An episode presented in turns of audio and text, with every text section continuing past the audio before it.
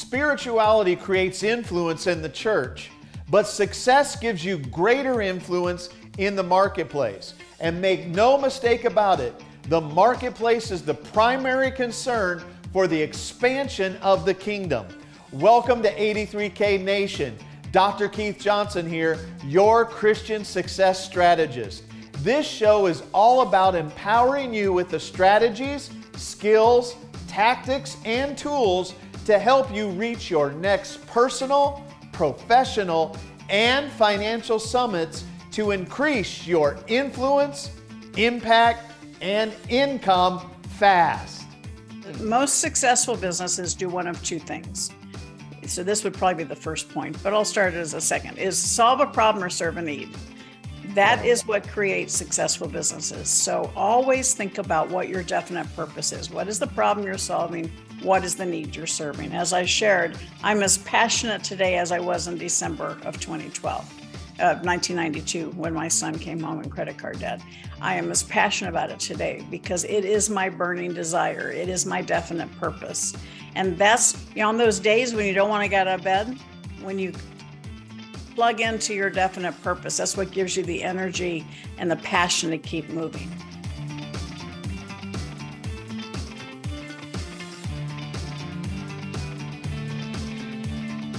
Hi, my name is Dr. Keith Johnson, your success coach. And today in this show, we are so excited to have one of my friends, an amazing, amazing woman of God, Sharon Lechter, who's the co-author, co-founder of the Rich Dad, Poor Dad book and its entire series. I'm so excited. You're not going to miss this at all. You know, the book of Proverbs chapter 23, verse 7 says this. It says, as a man thinketh in his heart, so is he.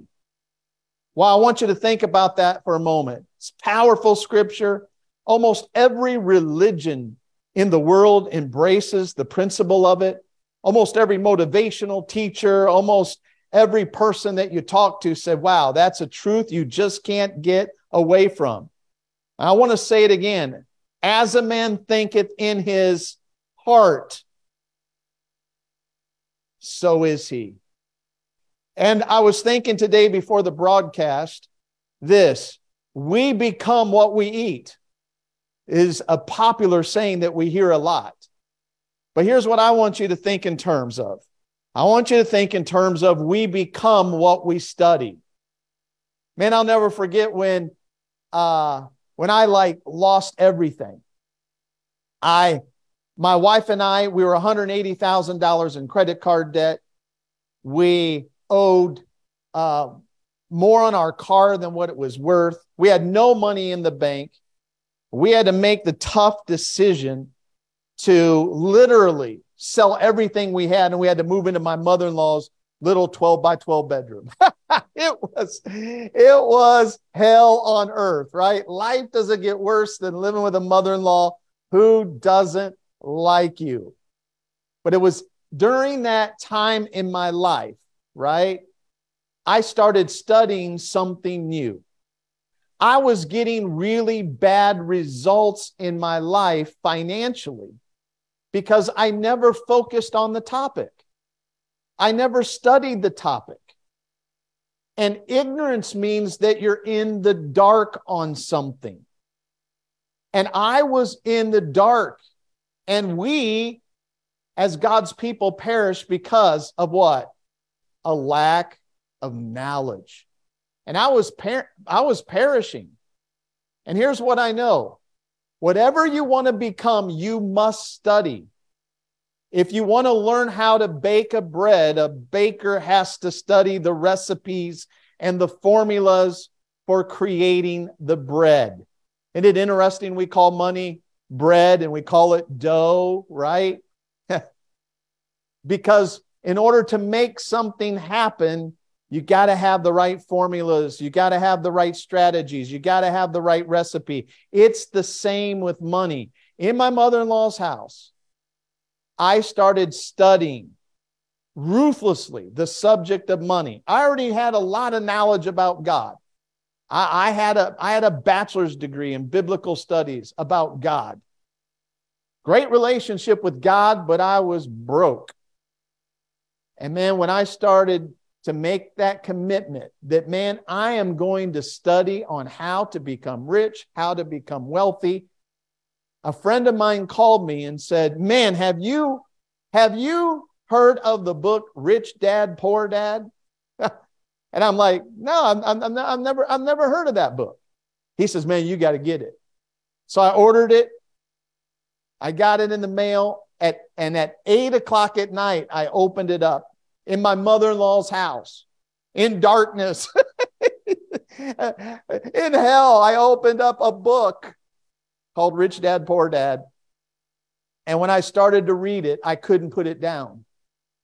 I literally, for the next 12 hours, from 8 p.m. to 8 a.m. in the morning, I went through this book cover to cover.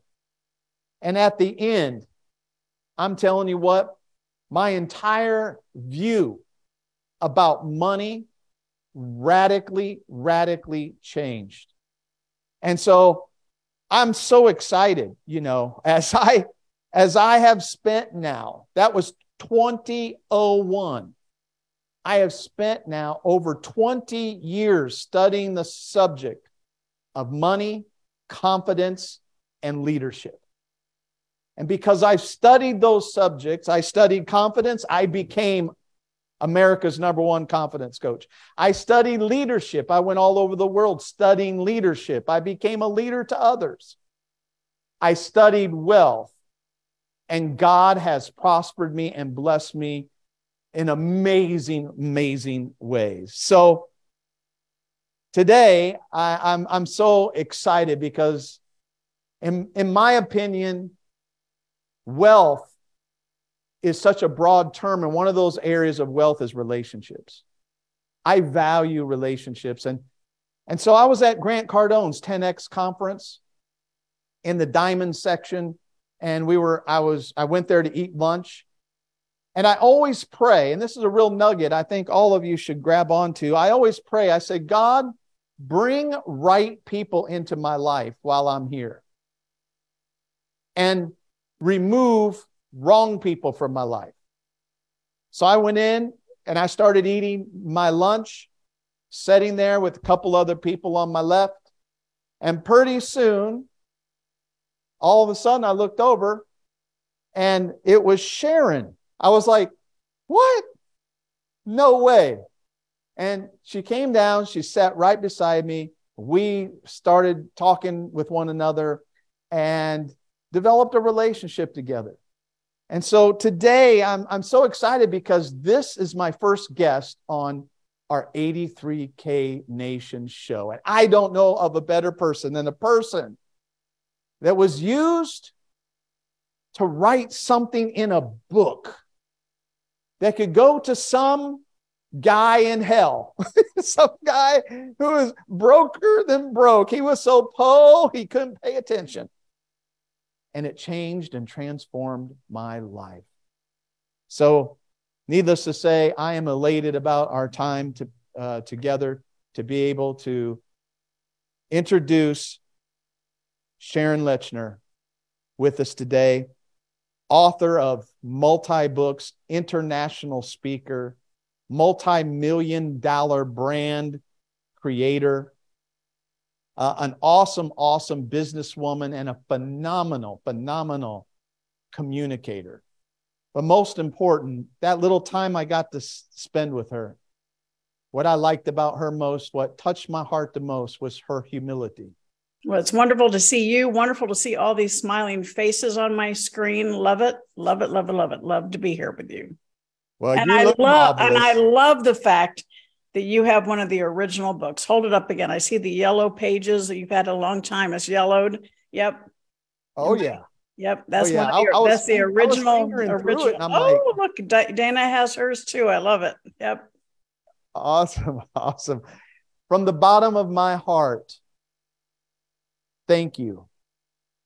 Thank you for the price that you paid to get a message at that. This is 20 years old. I was reading through it again. I'm going, This was so ahead of its time. And this was such a contrarian book. I mean, now some of the stuff you read in here, it's like, oh yeah, no brainer. But back then it was like radical. It was radical stuff. But you had the guts. You had the guts to tell the truth, to help people. Thank you from the bottom of my soul today for what you contributed in this, to making this happen. Well, thank you so much. Yeah, 26 years, April 8th was the 26th anniversary of the release of the original Rich Dad, Poor Dad. So, yeah. Wow, it took me 6 years to get a hold of it. Man, what would have happened if I'd have got it 6 years earlier? Yeah, but, you know, a lot of people got a hold of it, read it, and did nothing, didn't take action. So, you know, I applaud you for taking action, and for anyone else on the screen who has read it and taken action in their lives. A lot of people say to me, you changed my life. And I go, no, I hopefully inspired you. But If your life changes because you took action, and I'm delighted that you were inspired by something that I wrote, but I want people to stand in their own power and be proud of themselves. I love it so much. Well, let's dig right into this. I really want you to take some time, if you can, to just kind of give us a backdrop of the story. Like, how did this all come about? How did this all happen? Because I know all of my followers are like super duper interested. I've had them all read this book. Share some background about how you birthed this I'm assuming it's billion. Is this a $billion brand that you created, started?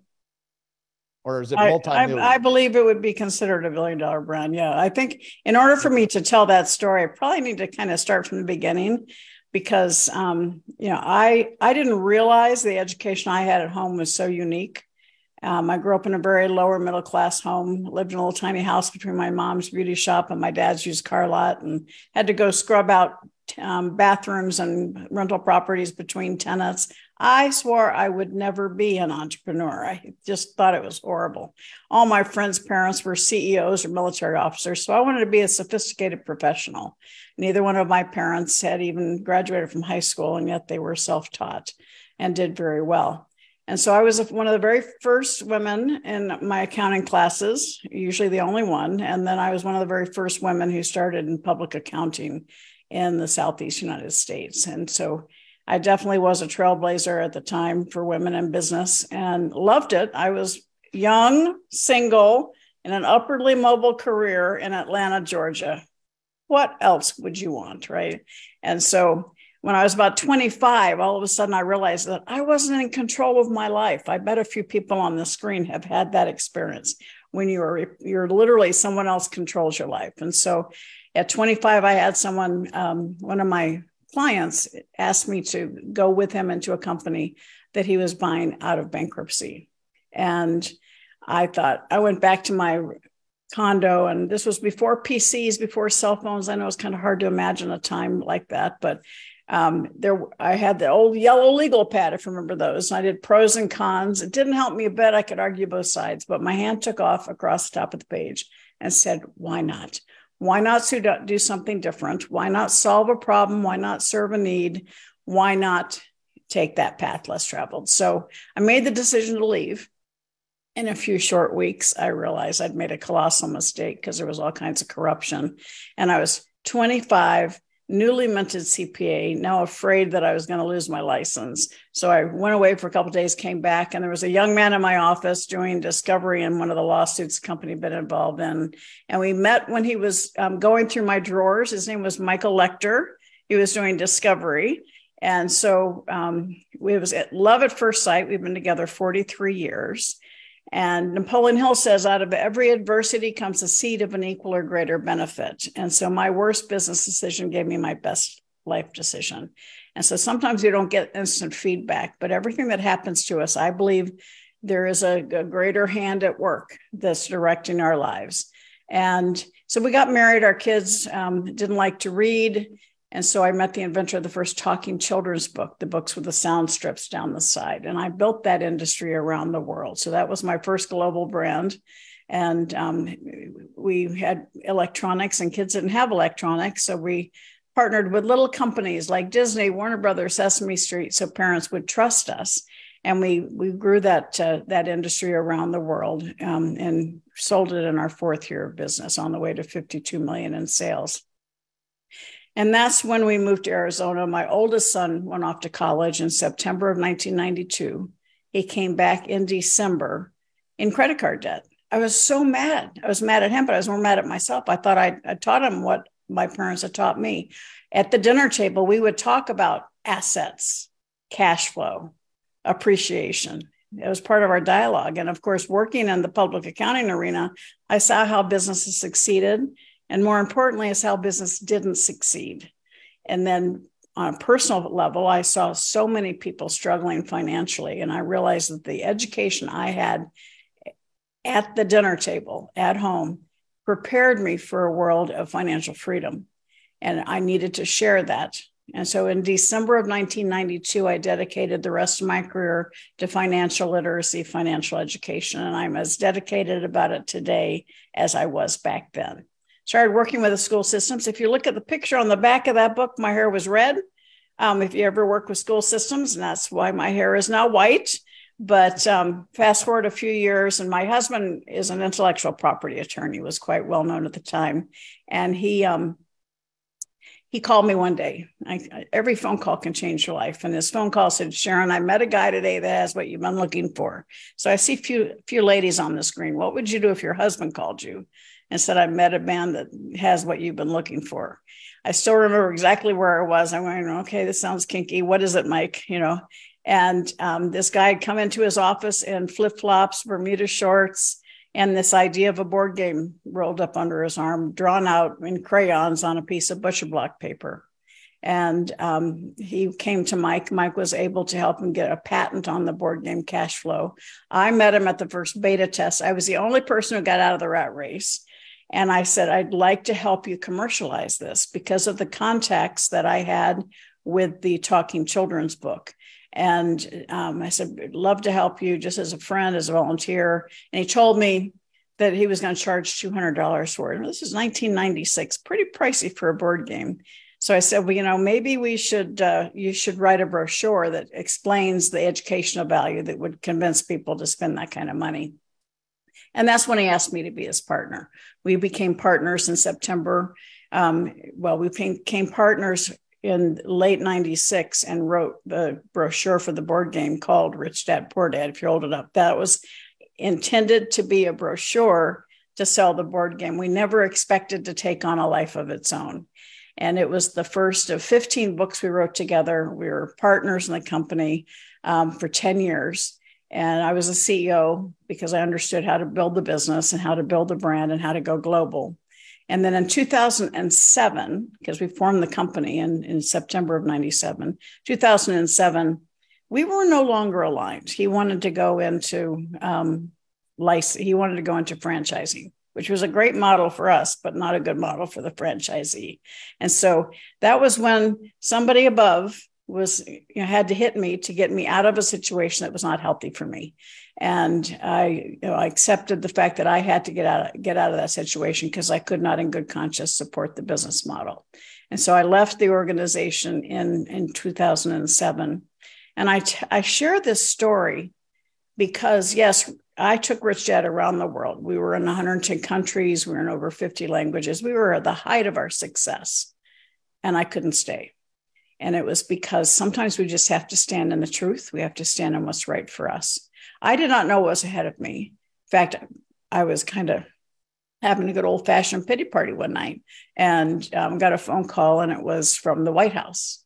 President Bush asked me to be on the very first President's Advisory Council for Financial Literacy. And for those of you who don't panic, I served both Bush and Obama. So financial literacy is should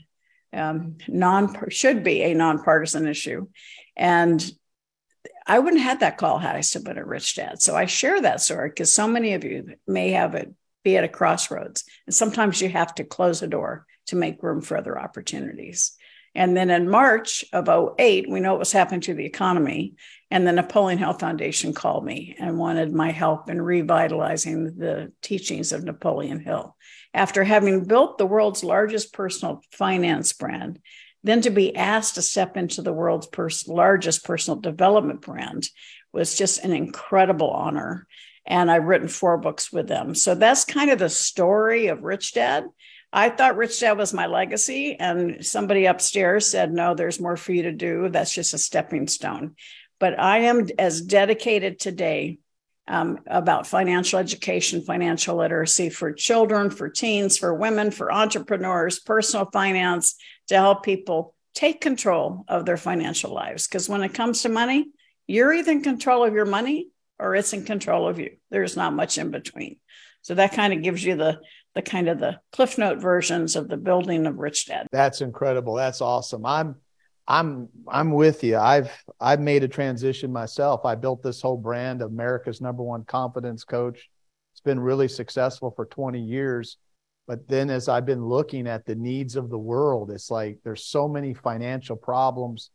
And that's why now I'm transitioning into 83K Nation and helping people set goals. And we have like a 4-tier goal.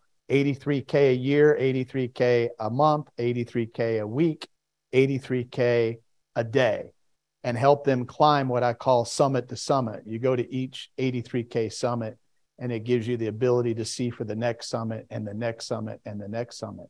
So I love your heart. I love your passion there. Can you give us like 3 keys that you noticed that you guys applied to building, well, let's say the Rich Dad, Poor Dad brand and all your brands across the board, making them so successful? Well, and part of it was the incredible education and experience I had working in public accounting and seeing so many different companies on how they did it right and how they didn't. And I was blessed with an incredible husband who is an expert in licensing and intellectual property. So together, we understand how to build the foundation of your organization, how to build and create additional assets, identifying your intellectual property, identifying it, protecting, and then leveraging it and creating those assets that help you generate and build strength and take your successful company, make it successful, sustainable, and saleable.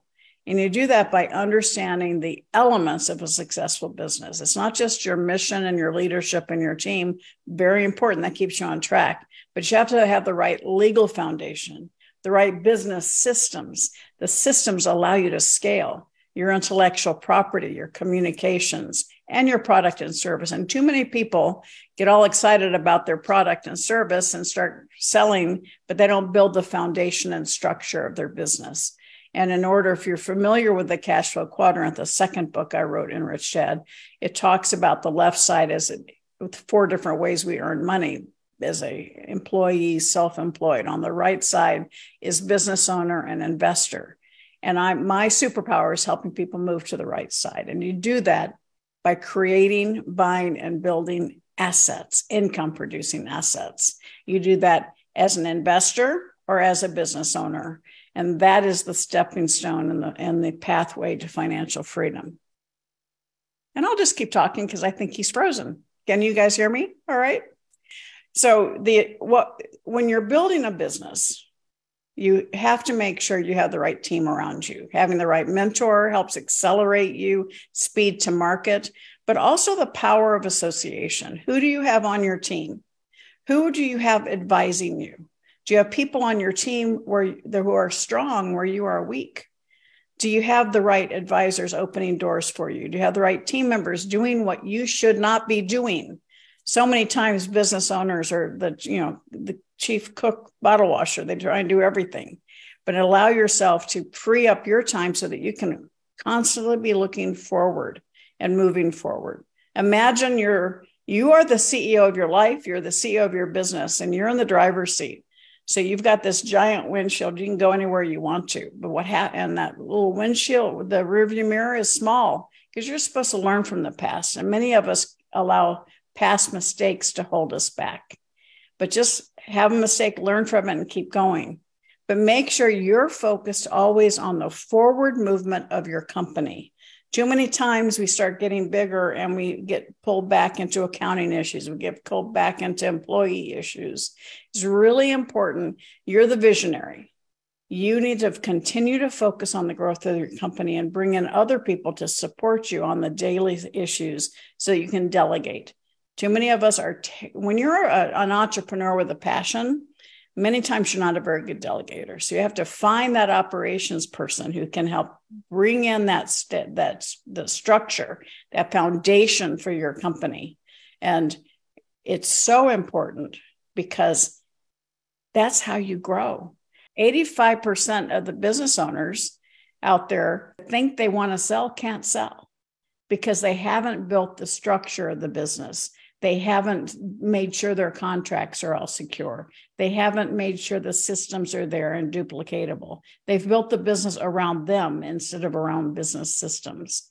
And it's really important to people, every one of you, to think about what is my vision? What is my business? What is the way I can move forward and replace myself? And I see you are back, Dr. J. I've just been kind of talking, waiting for you to come back. Oh, beautiful. Thank you so much. Yeah, we got like this huge mammoth thunderstorm going on here, and the power went out. But yes, I love that so much because, and like I want all of our coaches and people to know, when I first started building the Confidence Coaching brand, I filed for trademarks for that. And what happened was I was in my mother-in-law's house. I was in hell. I was struggling. But I came up with that brand. And I remember that I did the first level of it. And then it came back like I was going to owe $1,000. And I said, it's not going to matter. And boy, did it ever matter. Because what happened to me was ICF, the International Coaching Federation, literally took my brand and started building confidence coaches, training confidence coaches. They trained something like 1 million of them all over the world, and basically stole my brand. And so that was a big learning lesson on 83K. I'm not making that same mistake. I got all the legal things in place, got it all ready to go. So thank you so much for sharing that, because that's like a huge, huge point. Is there a second point that you want to give, like a nugget for that? Well, I think the first one is understanding the intellectual property and really identifying your competitive advantage. Mm-hmm. The most successful businesses do one of two things. So this would probably be the first point, but I'll start as a second, is solve a problem or serve a need. That is what creates successful businesses. So always think about what your definite purpose is. What is the problem you're solving? What is the need you're serving? As I shared, I'm as passionate today as I was in December of 1992, when my son came home in credit card debt. I am as passionate about it today because it is my burning desire. It is my definite purpose. And that's, on those days when you don't want to get out of bed, when you plug into your definite purpose, that's what gives you the energy and the passion to keep moving. And so that's really secondary, to really understand what is your definite purpose is. Identifying your competitive advantage, protecting it, and then leveraging it. And the third element is power of association. Power of association. Who is on your team? Who are your mentors? Who are your advisors? Who's there to support you? And what happens, I have a personal success equation that takes your passion and your talent, and that's all about you. But true success comes with a ×A, power of association. Who is around you? That's speed to market. Understanding who's there that can help you get to where you want to go quicker. When I wanted to do infomercials at Rich Dad, I partnered with Time Life, using their other people's money, time, and resources. When I wanted to do coaching, I found the best coaching company that I could plug into their systems and do Rich Dad coaching through their systems. Always think about that power of association and speed to market. And then ×A, taking action. How many times do you know what you're supposed to do? You just don't do it. Every time I say that, I feel a little busted. But so many times we know what we're supposed to do, we just don't do it. And then the final element is +F, and you know all about this as confidence coach. Faith. Faith in yourself, faith in what you're doing, faith that it's needed and necessary, and faith that you will succeed. But too many times that F is not faith, it's fear. And that's what holds us back. Fear either paralyzes us or motivates us. And we have to accept the fact that the fear is there, but let's use it and turn it into fuel, into energy to keep moving forward. And so that get rid of the fear, turn it into faith and keep going, and remind yourself the problem you're solving, the need you're serving, and how you have a unique gap to fill and your competitive advantage. Surround yourself with the right people. Those would be my three major points. Wow, that's awesome. I know my mother-in-law's house, that's one of the big things that I got out of that time of crisis. And what we call a crisis, God sometimes calls a classroom. And it was in that time where I made a decision. I said, I'm going to take massive action now. And I said, okay, I'm going to mail 5 of my books out to influential leaders every single week.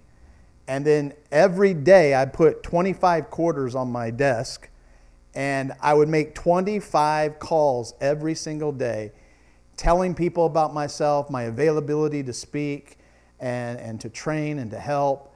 And I just took massive action. And every single year for the next 3 years, after that year, I double my income every single year. So you gotta take that massive action, or else you're just gonna stay stuck. I love that so much.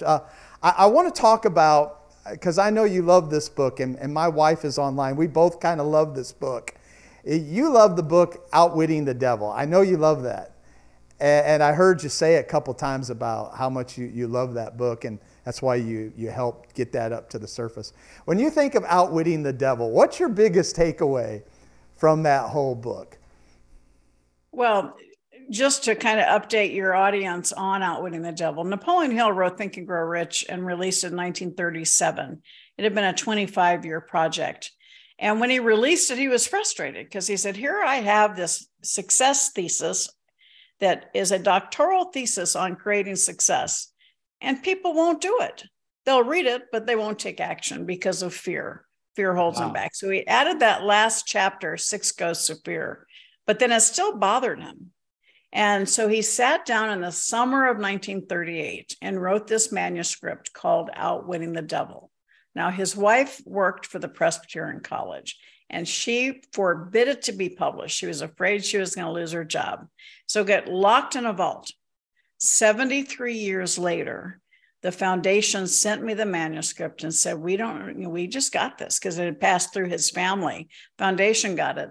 And Don Green sent it to me. And I, my daughter's a minister, so I had her bless me a little bit before I went into this same issue. So I went over to San Diego, where I do most of my writing, and I read it. And it literally typed on a manual typewriter, and it had his handwritten notes in the margins. It was as if I was having a conversation with Napoleon Hill. And I was probably the 4th or 5th person to ever read the manuscript. And it moved me so much within a couple of hours. I said, this has to get out. And I, along in cooperation with the Napoleon Hill Foundation, got the book out, and I annotated it. So I kept his words fresh, and anybody that's a Napoleon Hill fan can read it without my annotations. But then I talked, because the goal was to bring young readers who were not aware of Napoleon Hill into the fold, and to give them the tools to get past the negativity and the fear in their lives. And it worked. It's a huge success. But I compared 1938 to now. So my comments were kind of like a reminder of where we were and where we are. But I really believe God had a hand in it, because it would not have had the impact in 1938 that it has now. And it really has opened people's eyes to the fact that fear, that little devil on our shoulder, is holding us back from realizing the success that we deserve. And in it, he takes on every taboo there is. Oh, yeah. Sex, politics, religion, education, diet, alcohol, and even cigarettes. And this was before the world knew cigarettes were bad for you. He talked about, and it was an interrogation of the devil. And in it, he says, you can decide if you think I'm interrogating the real devil or the devil within. Will you derive any benefit from what I share? And it was an incredible book. The audiobook, I made them get two separate actors so that it would be more like a radio drama, and the devil's voice is low and grovelly. So people call me and say, I had to pull off the side of the road. But the book itself is just such an incredible message. It talks about drifters. Drifters, and he claims 98% of the world are drifters, which means they're not in control of their own thoughts. And, you know, we can control three things: our thoughts, our words, our actions. And in Outwitting the Devil, he talks about drifters kind of go with the flow, say whatever, they're easily swayed.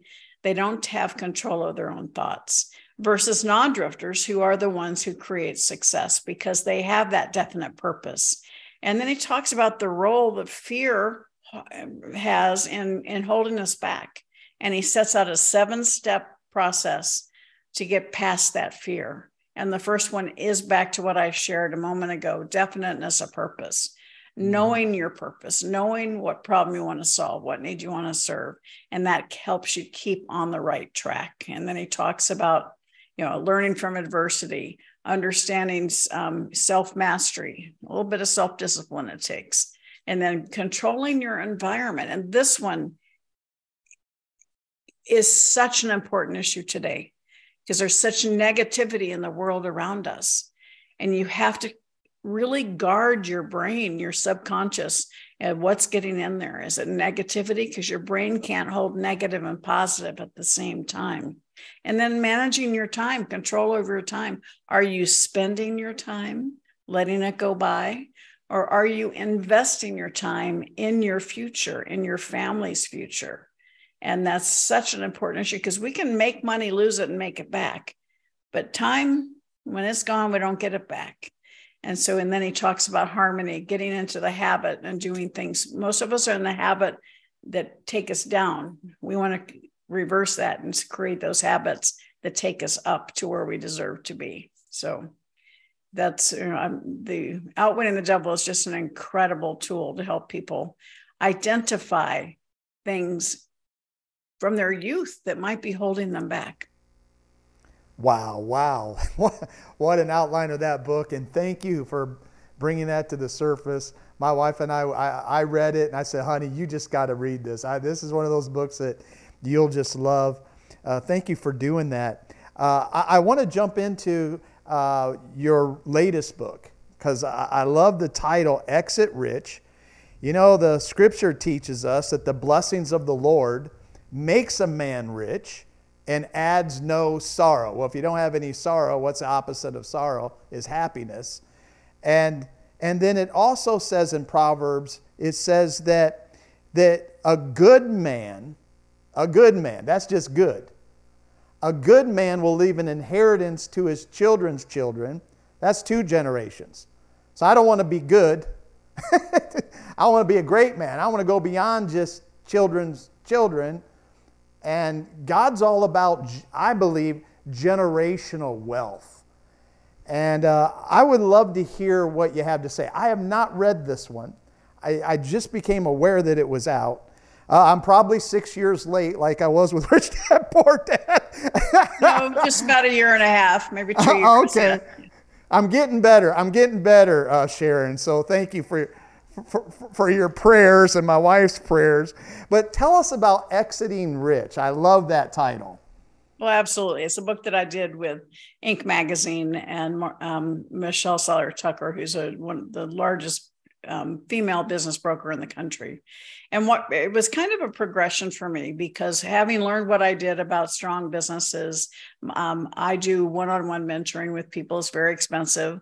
And then my husband and I created an online course called Essential Components of a Successful Business. And that's, you know, not inexpensive. It's not that, it's, you know, a $2,000. But I wanted to be able to give it to every business owner, the information that they could use to build a strong business that would be successful, sustainable, scalable, and saleable. And so Inc. Magazine wanted to support that, and we came out with Exit Rich. And it talks about, we synthesize a lot of stuff into one book. And it's like a Bible for entrepreneurs, is what my friend Steve Forbes called it. Awesome. It is. you know, must read. And it really talks about what I shared a few minutes ago about understanding the legal aspect of your business and structuring it correctly, understanding your business systems, your intellectual property. But it goes through a 6P method, all right? Obviously, your products, what is it, your services, and what are you selling? And then your people, who's on your team, who are your advisors, who can really help take you to the next level.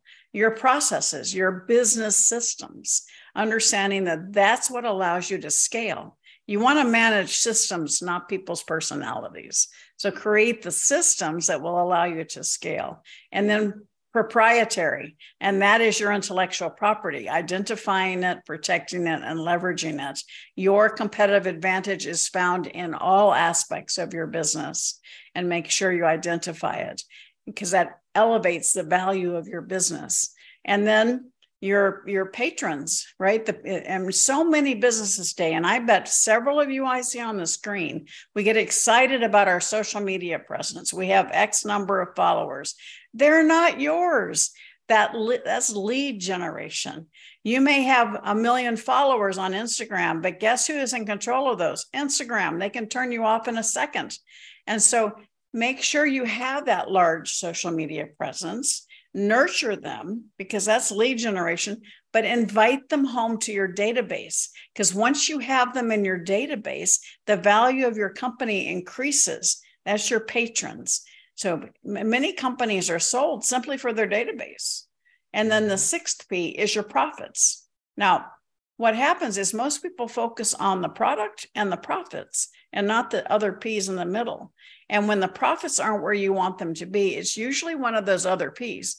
But more importantly, as you get to the point where you want to sell your company, you may think it's worth $10 million. And a company comes in thinking they want to acquire you. They realize you don't have the right contracts. You don't have assignable contracts with your customers. You don't have work for hire agreements with people who've done your website and your marketing and your funnels. And so all of a sudden, in their eyes, your value is, you know, in half because you don't have the right structure, the right legal agreements. And then they look at it and they go, well, you know, you've got all your sales are, you know, 35% of sales is in one customer. That brings down the valuation. So it's important to go into it understanding how to clean up your shop, how to get the business fine-tuned, have the right legal agreements, how to have it looking good. So when you have the ability to sell, you can sell. And as I mentioned earlier, 85% of businesses that want to sell will never sell because they've not taken the steps that I outline in the book, Exit Rich. Now, it doesn't mean you have to sell. You just talked about generational wealth. And this is, if you want to give the business to your children, don't you want to give it to them so it's easy to run and it's thriving because you have all the right systems? And not only, you know, I talk about generational wealth as well, but I also want to talk about generational impact. We live in a world today that every one of you deserves to play a bigger game. And when I talk about playing a bigger game, it's being number one in your field, living your legacy. Your legacy is created every single day with every heart you touch. Your legacy is not when you're gone, it's today and how you are thought of. And then creating maximum impact. When you solve a problem and serve a need to the largest group of people possible, you're not just making money from it. You're not just creating generational wealth. You are creating generational impact and making the world a better place. So think about generational impact. Love it, love it, love it. So cool. All right, let's get into this one. I got another question for you. Your 3 favorite words. My 3 favorite words has been confidence, leadership, and wealth. What's your 3 favorite words? That's easy. Assets. My favorite word on earth, assets. Everybody say it, assets. Say it with a smile. Assets. Assets. Assets are sexy. And the older you become, the sexier they become. Because that's what gives you control over your money. So assets, leverage, and royalties. Those are my 3 favorite words. Assets, leverage, and royalties. Okay, explain each one of them if you could real quick. I'd love to hear it. Well, when you create intellectual property assets like books, like online programs, or you invent something and somebody else wants to help sell it, what you get back are royalties. Royalties are passive income for your brilliance, taking what you know and putting it into a shareable format so that other people can access it and share it to the world. So that royalty is a repayment to you for your intellectual property. It also means you're impacting more people than you could possibly impact one-on-one. So that is the royalty. Now, leverage kind of takes it to the next level. Your intellectual property, you can leverage through having other people's money, other people's time, other people's resources, spreading your intellectual property around the world. We had over 50 international publishers leveraging our content into their audiences. When you have a real estate empire, you're using leverage to create momentum in your investment, momentum in your money. So leverage can be debt. It can be leveraging it through the power of association instead of impacting one-on-one, one-to-many through B2B, not just B2C, business to business owner, not business to consumer. Oh, you got to help me with this one, Sharon. You got to help me, all right?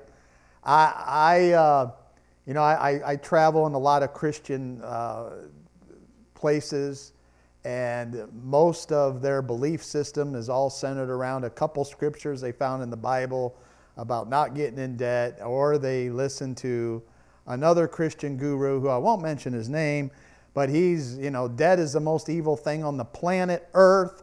And you just mentioned that debt can be a leverage. Talk to me about that. Absolutely. I mean, there's good debt and there's bad debt. And bad debt, you don't want to have anything to do with credit cards, or when you take debt to buy real estate at too high a loan to value and you put yourself in a precarious position. But when you are a landlord and you have, let's say, just multi-housing, you're providing an opportunity for people to have living. And so by doing that, if the bank you may put 20% down on a property, the bank gives you 80%. You own 100% of that property. You own 100% of the tax deduction. You own 100% of the appreciation. That's a beautiful thing. That's the ultimate leverage. And you are providing an opportunity for people to have somewhere to live. That is a contribution to society. And that debt from the bank is helping you make that happen. And you wouldn't get that debt if you had not established and shown your ability to pay it back. Now, when you know, sometimes in like 08 and 09, banks got a little too kooky about the money that they were loaning out. And that's a technical term, kooky. Absolutely. And we ended up having a problem. But leverage and debt as it relates to real estate investments will help you expand and keep the momentum of your money. You do not want to get too highly leveraged. When you're creating a debt towards a real estate investment, you want to factor in all those costs. And if you're still getting a positive cash flow every month, you're using good debt. If you are flipping that over and you are paying more for your mortgage than you're getting from the rent, that's bad debt. And so you really want to look at that. And it's not, you're not really a debtor as it relates to having spent money you didn't have. You have brought the bank in as your partner to facilitate a living environment for other people. Mm-hmm. All right. And that bank has partnered with you in exchange for interest being paid. They're not taking ownership. You have ownership. Now, they, of course, have filed a mortgage against that ownership, but you own it and you have the tax benefits. You have the cash flow. And so if you do it right, I don't consider that you're not really, I don't see it as the biblical definition of debt. Now, credit card debt, yes, that's a problem. Credit card debt is bad debt. And so eliminate bad debt in your life. And make sure that when you go into good debt, that you're doing it with the right education and the right people and the right numbers. Know your numbers. So I have like a lot of people who want to move into the information business write books, create intellectual property, build websites, build funnels, and they have some great ideas. They're solving some great problems, healing people's hearts, you know, and meeting needs like you're talking about, but they don't have the money, and they get trapped in their head like, oh, I don't have any money, so I can't, because I can't possibly go and get a loan to build this business. It's like a lot of them, Sharon, they don't see this as a business, that there's, when you go into debt for something that's going to generate revenue coming into your life, that's positive debt. What would you say to some people like that are out there?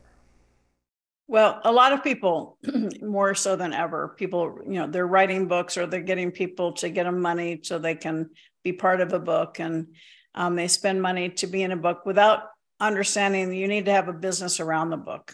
You know, build it and they will come, write it and it will sell. Not so much. You have to have the platform that allows your book to be found, particularly in today's world, because so many of so much of the success of books is through online purchases.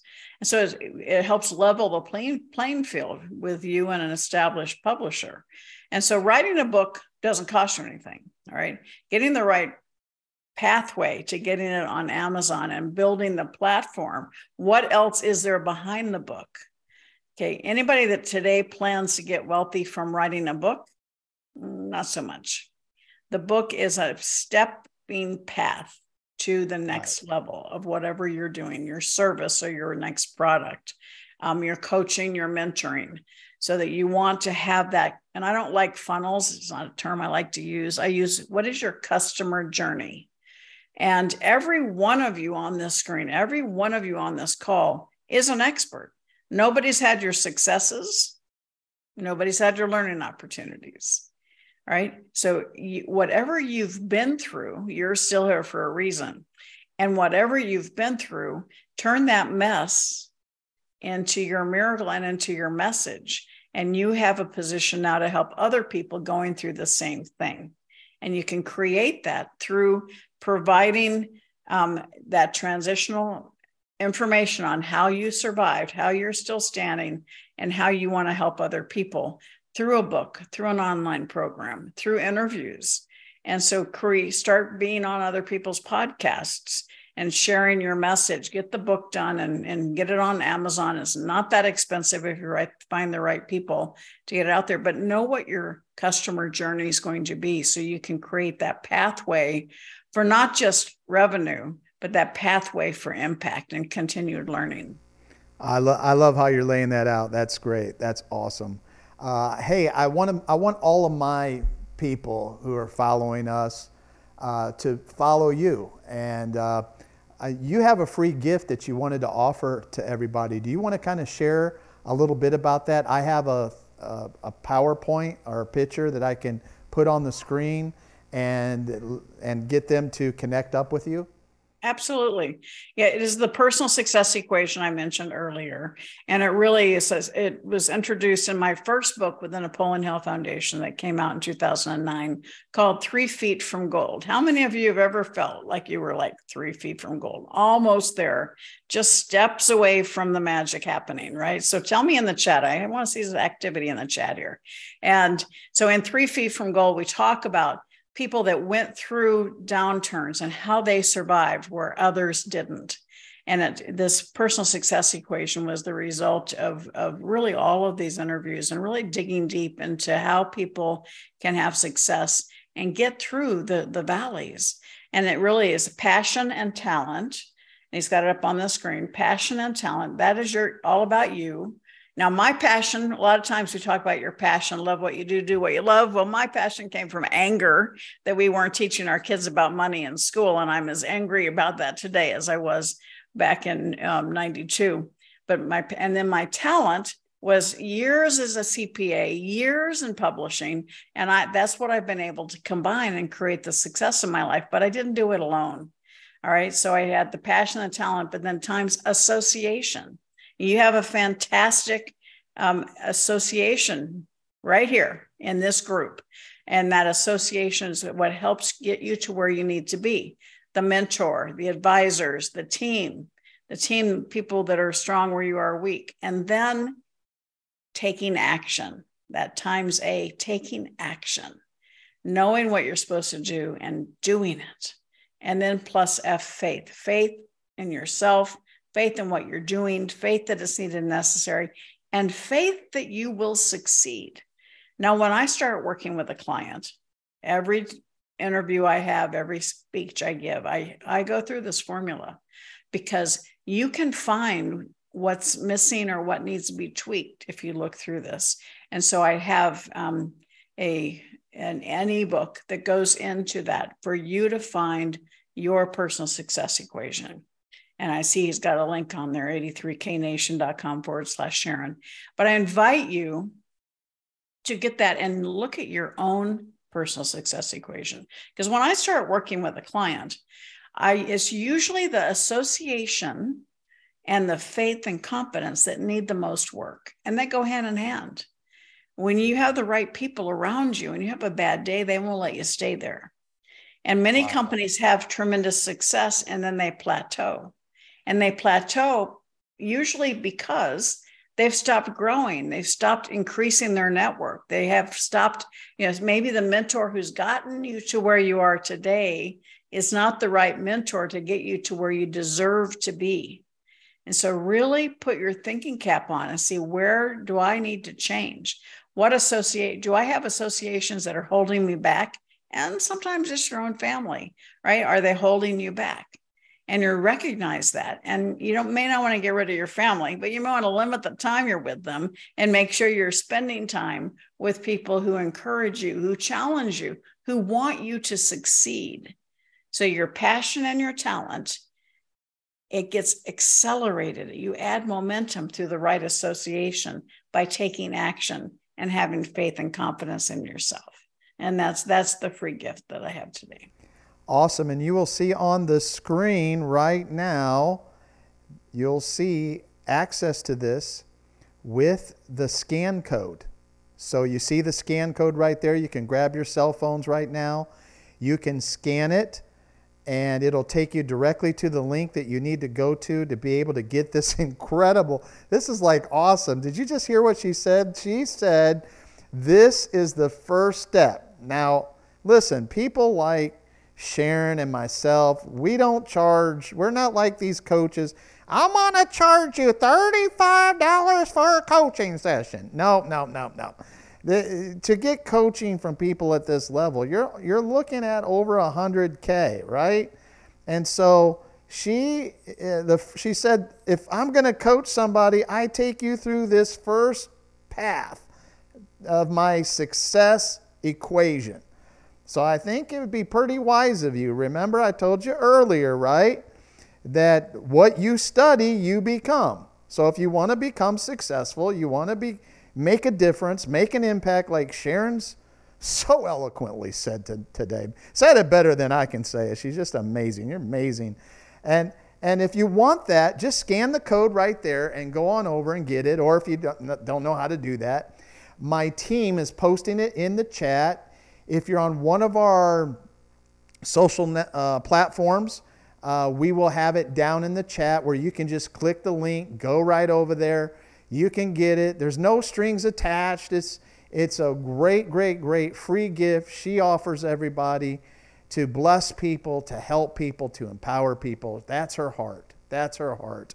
And I'm looking forward to all of you going over there and getting that and connecting up with her. So that link, again, is www.83knation.com/Sharon.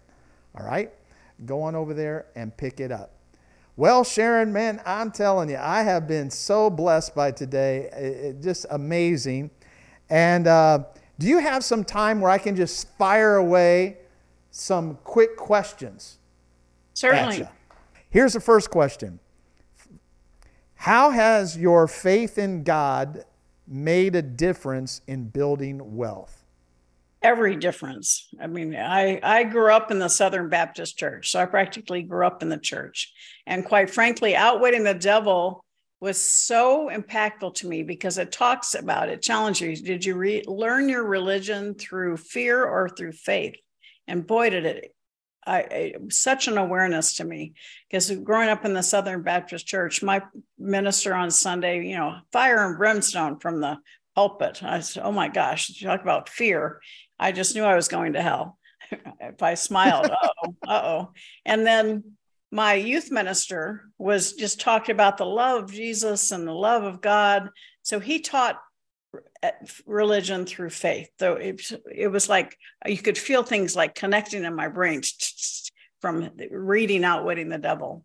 And so God has been an integral part of my life, and has, I have had some horrible things. I lost a son 10 and a half years ago. And if it wasn't for my faith and strength in God, I don't know that I would have survived it. And it's something that, you know, every one of us, you know, life happens for us, not to us. Sometimes we don't know the answers. We don't understand why things happen, death, divorce, financial setback, but you're still here for a reason. And that's, you know, the faith in God is what helps you keep going forward. So my faith in God, I can't even say how it is, because it's such an integral part of who I am and how I live. And I'm just so grateful to having him in my life. That's awesome. That's so true. See, and when you study the Bible, you'll find two things. You'll find warnings about money, but you'll also find promises about money. It's a two-sided coin, and the Bible's brilliant because it paints pictures of both sides. And unfortunately, many of us in Christendom, we've had preachers only thunder from the pulpits all the warnings and scare us about becoming successful, becoming wealthy, doing something big with our lives to make an impact in the world. And no, you gotta balance it out. The truth is in the middle of the coin, right? You need the warnings and you need the promises. And some of you have been overdosed with the warnings, and you need to get into faith. And how do you get faith? You need to get in the Bible and find some promises from God's word that promises you prosperity, success, and victory in your life. So good. Hey, let's go to the next one. Who do you look to for mentorship? I couldn't read my own writing there. Well, who do you look to? Yeah, God's number one. I grew up with a father who challenged me every single day. Every night he would ask me, Sharon, have you added value to someone's life today? And he's been gone 17 years, but I still ask myself that every night. And I have had so many incredible mentors in my life.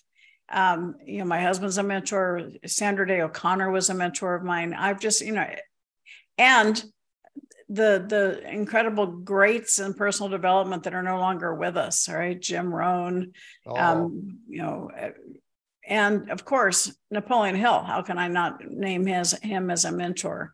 But I think, you know, you open your mind to the fact that everybody you meet has something you can learn from. Did you spend time with Jim Rohn? Yes, but not enough. Wow. I love that guy. Tell me one thing you learned about just being around him. I learned this from my mother too, you know, just finding the good in every situation, you know, adding value. Your favorite book of all times? Would have to be Think and Grow Rich. You know, Outwitting the Devil's probably kind of almost surpassing that as my favorite book, but since I played a role in it, I'm too embarrassed to say that. But there's also another book that I absolutely love. It's a very short book by Jim Stovall, who's a blind man, and it's called The Ultimate Gift. And I highly recommend everybody read it. It's such an incredible way to look at what's happened in today's world with greed and youth and misspent ideas about money. So The Ultimate Gift, I like, is just wonderful. Your greatest success principle you ever learned? Solve a problem, serve a need. Has to be. Man.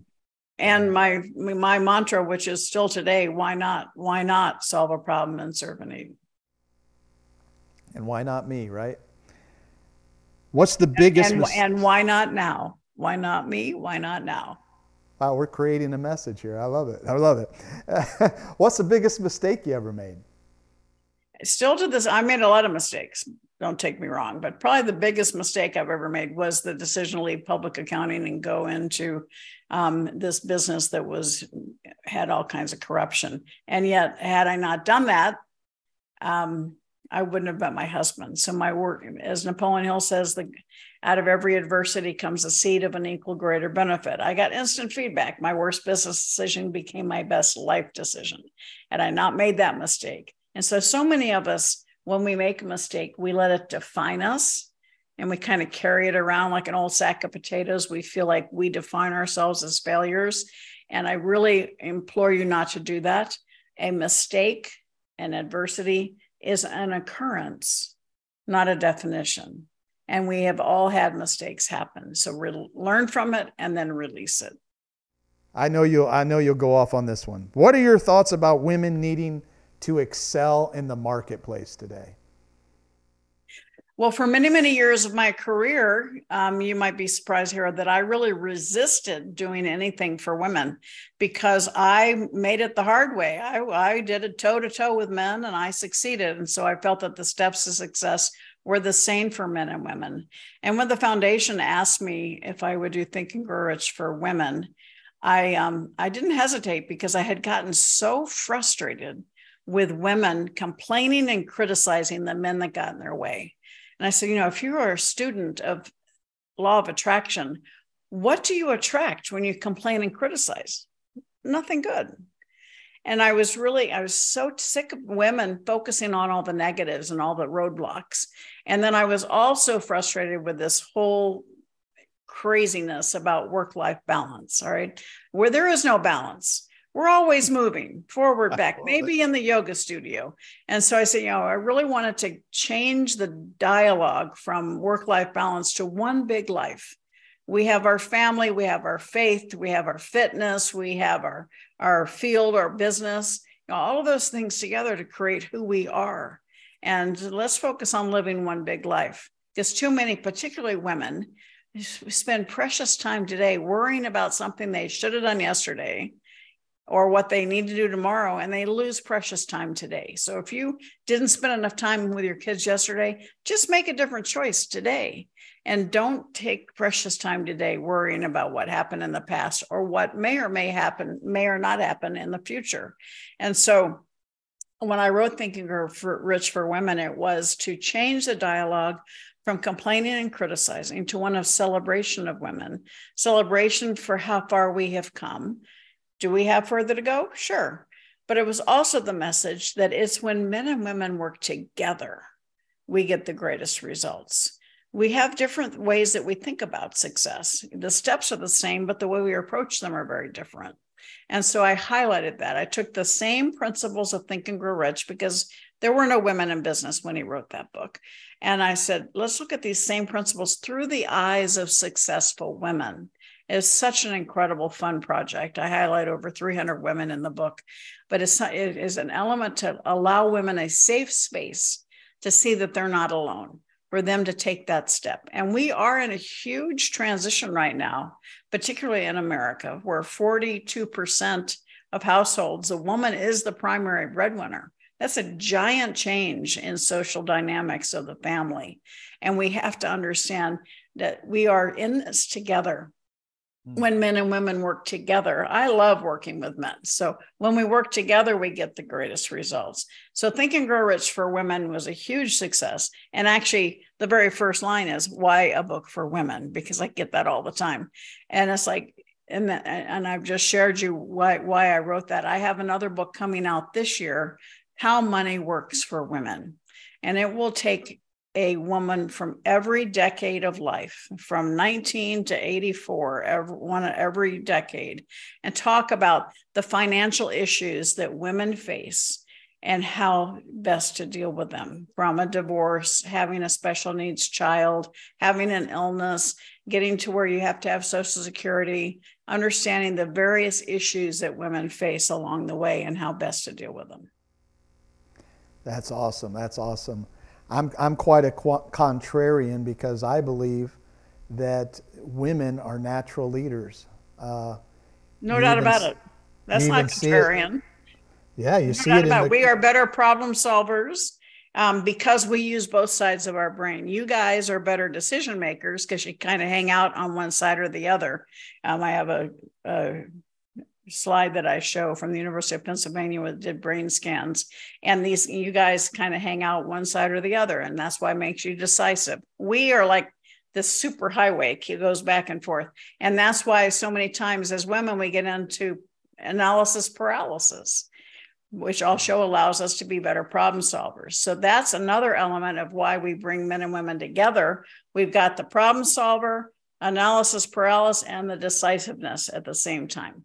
All right, last one from me then is, what would you say to your 20-year-old self? The woman today, what would you look back and say, hey, listen up, girl, jump into? As you can probably imagine, I get asked that question a lot. And you talk about being a contrarian. I am a contrarian to that question because I am who I am today because of all my success and all my mistakes. I wouldn't be who I am and have the family and the friends and the life that I have if I changed anything. And so the biggest thing I want to talk to the 20-year-olds today, not to me, but the 20-year-olds today, to say you are the CEO of your own life and you have the opportunity to create any success you want. And so seize the opportunity to expand your associations, to solve problems and serve needs.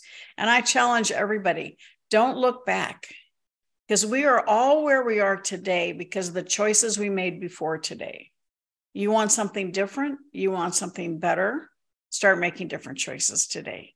Now, if there's one thing I could change, it would be not losing a child. But talking to my 20-year-old self, I don't know who I'd be today if I changed anything. I love it. I love it. We're past time. We're 5 minutes past your time, and I sure don't want to. I want to respect your time together. I think we could sit here for hours and hours and just keep listening to you. But I think if you would repeat to us one more time, because obviously your dad made a big impact in your life. You are a woman of confidence. Nurture and care comes from our mother, but our internal confidence comes from the encouragement of our father. The criticism from our father cripples us, but the encouragement of a father empowers us. And it's obvious that you had a father that empowered you.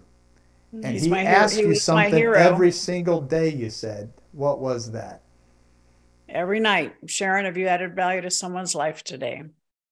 And yeah, he was my hero. And you talk about quiet money. Oh, you know, we never, when he died, he retired from the Navy when I was 8. And he never told us about all the accolades he had until he retired. And we found out from the government the incredible things he'd done in the service of our country. So he was humble with all capital letters. Can you say that one more time, please? I want everybody to get this in your spirit. It almost brings tears to my eyes, to be honest with you. But can you just say it one more time? Because some of us have never had. Yes, absolutely. Every night, my father would say, Sharon, have you added value to someone's life today? And wouldn't the world be a better place if we all focused on adding value to someone's life every day? Thank you again. You've added so much value to so many. I know you got to leave. I'm going to stay with our 83K Society just for a little bit, but you can go ahead and bug on out of here. Thank you, thank you, thank you. Don't forget, everybody, I want you to connect with my friend, okay? I want you to go get her stuff. I want you to, it's an abundant world out there.